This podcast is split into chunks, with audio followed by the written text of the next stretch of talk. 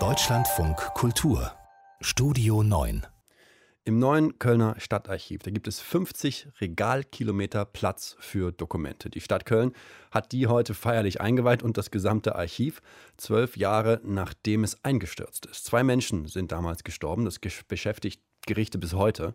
Und der Einsturz, der gehört auch zum neuen Stadtarchiv dazu. Das hat Jochen Hilgers beobachtet. Es ist ein großer, wuchtiger, viereckiger Bau, der trotzdem eher unauffällig daherkommt. Jede und jeder auf dem Podium bei der Pressevorbesichtigung weiß genau, wo er war am 3. März 2009. Den Architekten Felix Wächter erreichte die Meldung in Darmstadt zu Hause. Er konnte es nicht glauben. Die jetzige Kölner Oberbürgermeisterin Henriette Reker hörte vom Einsturz im Autoradio. Sie fasste schon damals den Entschluss mitzuhelfen, die Wunde, wenn nicht zu heilen, dann aber doch zu mildern. Wir werden jetzt einen Neuanfang haben und wir müssen nicht länger befürchten, dass wir unser Gedächtnis verlieren, sondern 95 Prozent der verschütteten Archivarien werden wiederhergestellt, auch wenn es noch 30 Jahre dauert.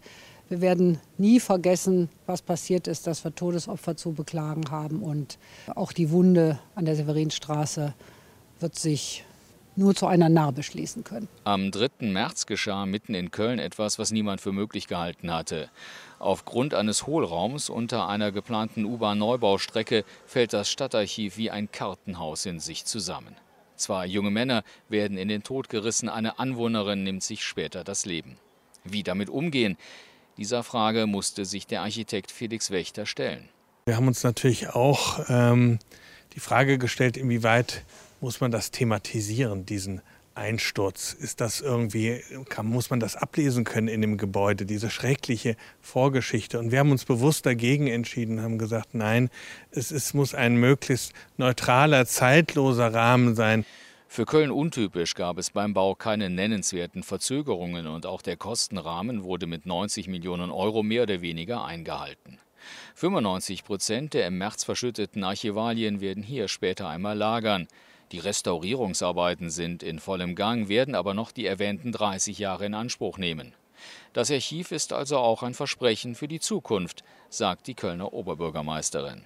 Ich finde es eben gut, dass es ein Bürgerarchiv sein wird, dass es nicht nur Wissenschaftlerinnen und Wissenschaftlern oder Studierenden vorbehalten ist, hier zu forschen, sondern dass jede und jeder äh, ja, schauen kann, wo er herkommt, was seine Geschichte oder ihre Geschichte ist und das äh, verbindet, glaube ich, dann viele Kölner mit der Identität dieser Stadt. Rein technisch ist der Bau auf dem neuesten Stand. Es gibt im Gebäude neun Klimazonen, damit die unterschiedlichen Archivgüter bestmöglich geschützt werden können.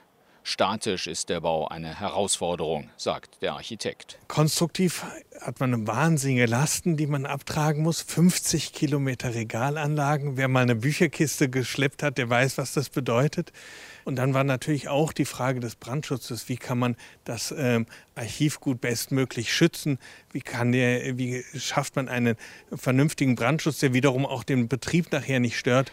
In den kommenden Tagen wird in Köln der Neubau gefeiert. Die Menschen in der Stadt sollen ihr Archiv neu entdecken. Schon in der Woche darauf geht das Stadtarchiv in den Normalbetrieb, soweit man bei der belasteten Geschichte des Archivs von normal sprechen kann.